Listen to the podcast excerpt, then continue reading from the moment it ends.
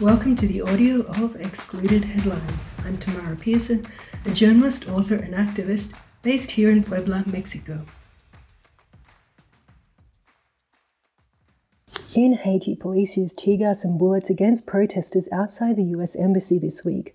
Hundreds of thousands marched on the 17th of October demanding the resignation of the acting and US backed president and rejecting his request for international military assistance.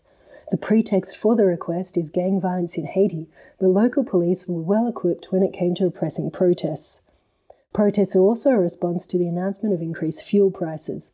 The UN was to vote on sanctioning Haiti today because of gang violence, but the vote has been delayed. US military intervention will only worsen the violence and poverty Haitians are facing. Some 4.7 million people are experiencing acute hunger.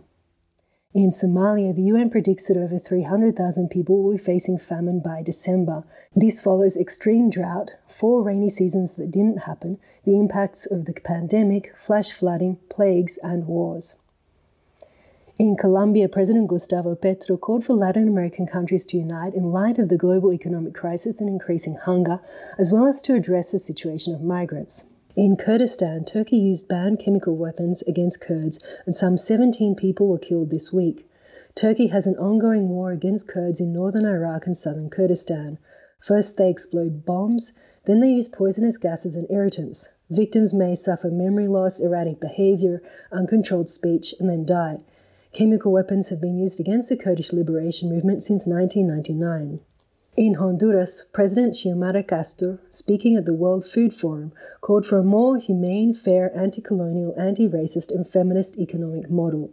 Before she was elected last year, Castro made numerous promises to her country regarding women's rights, environmental justice, and indigenous rights, but has not kept many of them so far. In Morocco, people protested in over 20 cities for three days this week, rejecting neoliberal policies that have led to price hikes, while wages stay the same. Two thirds of the country live in poverty, but food prices only continue to increase as the country, dependent on agriculture, faces its worst drought in over three decades. In Sudan, less than a year since the military coup last October, at least 116 protesters have been killed by security forces and over 7,000 seriously injured. The figures come from a Hadhreen report, which only goes through to August 4, and more have been injured or killed since then. In Bangladesh, so far this year, floods have killed 100 people and affected 7.2 million. Bangladesh is the seventh country most affected by climate change. And finally, in Syria, severe water shortages are one of the reasons behind a cholera outbreak in the northern part of the country. Since last month, there have been 13,000 suspected cases and at least 60 deaths. The area had been free of cholera since 2007. Northern Syria is facing poverty and food insecurity, and millions of people there have been displaced due to war, but humanitarian groups have only received 25% of necessary funding.